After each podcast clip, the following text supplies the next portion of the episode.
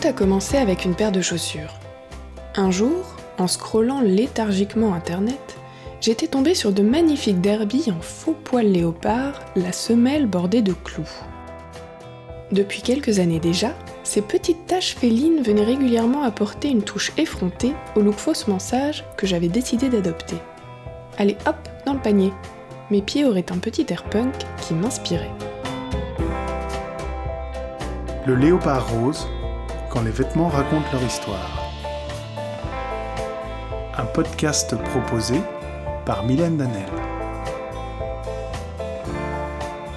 Aujourd'hui, le léopard, mais pourquoi est-il aussi vulgaire ? Première partie. À peine furent-elles arrivées que l'occasion parfaite de les exhiber se présenta. Une soirée dans un bar était prévue et ils promettaient d'être bondés. Pour leur première sortie, j'avais soigné mon look. Puis les pantalons noirs, chignons impeccables et chaussettes résilles. Rien de dépassé. Tout avait été pensé pour que mes chaussures soient les reines de ma soirée. Après quelques heures de joyeuse bamboche, je me retrouvais assise sur des marches à discuter avec un ami. Le moment était enfin tout trouvé pour faire les présentations. L'angle n'aurait pu être meilleur pour admirer mes beautés. Bon, je ne parierai pas sur l'enthousiasme de cet ami, mais ce dernier, certainement un peu attendri par mon ardeur excessive, me dit dans un sourire bienveillant : « Mylène, tu es la seule personne qui peut porter du léopard et que je respecte. » Certes étonnée par cette marque de distinction inattendue, je n'en étais pas moins flattée d'avoir su me défaire du piège léopard. C'est vrai que c'est un imprimé risqué. Pourtant, depuis ce jour, je n'ai cessé de m'interroger sur la raison de cette réputation. Comment un imprimé peut-il entraîner le respect ou le mépris ? Comment la valeur de notre personnalité tout entière peut-elle dépendre d'un simple motif ? Rares sont ceux qui peuvent provoquer une réaction si péremptoire. Que ce soit des rayures, des fleurs ou même un motif vache, vous risquez tout au plus de voir votre bon goût remis en question, mais pas de là à perdre le respect de votre interlocuteur. Alors pourquoi tant de controverses autour du léopard ? Ce n'est certainement pas son originalité qui choque, il reste un fil rouge des tendances depuis de nombreuses années. La preuve en est, des dizaines de tutos vidéo naissent tous les ans pour expliquer la meilleure façon de le porter. Et le problème se trouve peut-être en partie là. Dire qu'il n'y a qu'une façon de porter le léopard par saison, c'est lui refuser toute son histoire et sa richesse. Car cet imprimé, au-delà de sa valeur esthétique, possède une grande force symbolique que les hommes ont toujours utilisée comme signe d'affirmation et de distinction. La revendication et la contestation font partie de son A D N, continuant d'en faire un imprimé polémique. Le léopard, un motif à part.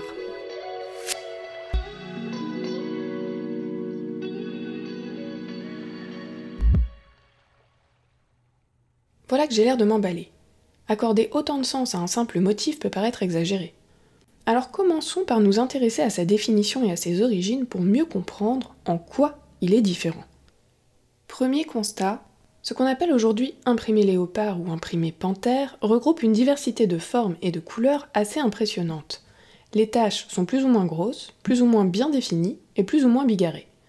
Ce ne serait pas particulièrement étonnant si le terme était générique, comme on parle de fleurs, de pois ou encore de carreaux, mais là, il est censé imiter la fourrure d'un animal qui, quoique changeante, n'offre évidemment pas une telle variété de formes et de couleurs. Pourtant, peu importe la fidélité de la reproduction, le léopard reste facilement identifiable et distinctif, avec tout ce qu'il provoque de passion et d'aversion. Ce qui nous emmène au constat numéro deux.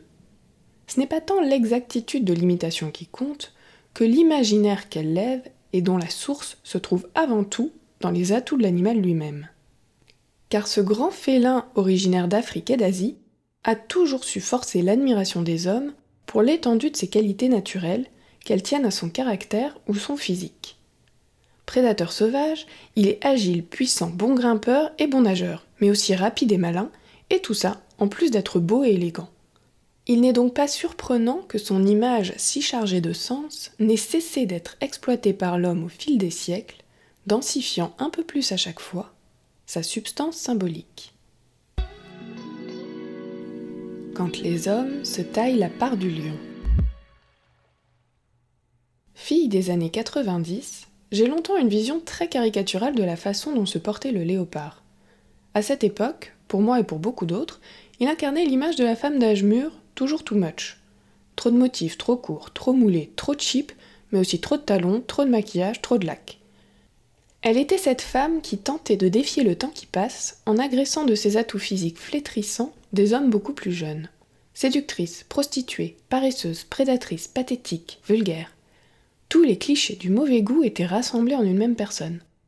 Si l'on pouvait s'en moquer, il était fortement déconseillé de vouloir lui ressembler.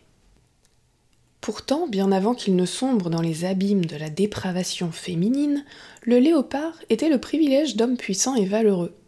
Car en des temps et dans des lieux où les techniques d'impression et de reproduction n'existaient pas, le seul moyen pour l'homme de se parer de léopard était d'aller affronter le félin, et par conséquent le danger, pour en obtenir la peau. Vaincre un tel prédateur signifiait le surpasser en courage, en ruse et en force, faisant ainsi de l'homme le plus grand des prédateurs. Avant même le motif, c'est donc la peau de léopard qui a servi à définir la valeur du guerrier et en a nourri l'imaginaire. On a pu la retrouver sur des portraits de chefs militaires, des peignoirs de boxe, des slips de catcheur ou des tenues de dompteurs. Le phénomène des hommes léopards ou agneaux au Congo belge du début du vingtième siècle a même poussé à son paroxysme l'identification du guerrier à l'animal. Il s'agissait en fait de combattants déguisés en léopards qui attaquaient sauvagement leurs ennemis la nuit, imitant les techniques de l'animal pour répandre le chaos. Mais en distinguant le guerrier méritant, la peau de léopard a aussi pour but de provoquer la crainte et le respect chez les autres membres d'une société, ce que les Européens ont bien compris. Avec la vague de colonisation de l'Afrique menée au dix-neuvième siècle, le léopard comme trophée de guerre est devenu une référence de l'imaginaire colonial largement relayée par les représentations picturales puis photographiques. Le colon y était représenté comme vainqueur de l'animal, mais aussi comme conquérant d'un nouveau territoire. Il provoquait alors, sinon le respect, effectivement la crainte chez les peuples vaincus. Avec une telle force évocatrice, l'enjeu de la peau de léopard est aussi très vite devenu politique. En Afrique notamment, elle s'est imposée comme l'emblème du pouvoir de nombreux chefs de tribus, mais aussi de chefs d'État. On se souvient qu'elle a été portée par l'ancien dictateur du Congo Mobutu, qui apparaissait toujours couronné d'une toque léopard si chère aux tribus bantoues de son pays. À travers elle, le chef cherche à affirmer son mérite, mais aussi sa puissance et son statut. Et si le léopard ne fait originalement pas partie de l'histoire et des traditions de nos sociétés occidentales, elles ont en tout cas largement contribué à en faire un des attributs de la masculinité victorieuse. Marqueur du rayonnement international de Louis quatorze en intégrant la ménagerie de Versailles au dix-septième siècle, il est depuis lors resté un des symboles de la réussite et du pouvoir. Les intérieurs des années soixante-dix et quatre-vingts l'ont d'ailleurs amené au firmament du bling-bling, mais nous y reviendrons plus tard. Vous venez d'écouter la première partie de l'histoire de l'imprimé léopard. Très vite, la suite. Pour plus d'histoires et d'inspiration autour de la mode et des vêtements, rendez-vous sur mon tout nouveau site, le léopardrose point f r. À très bientôt.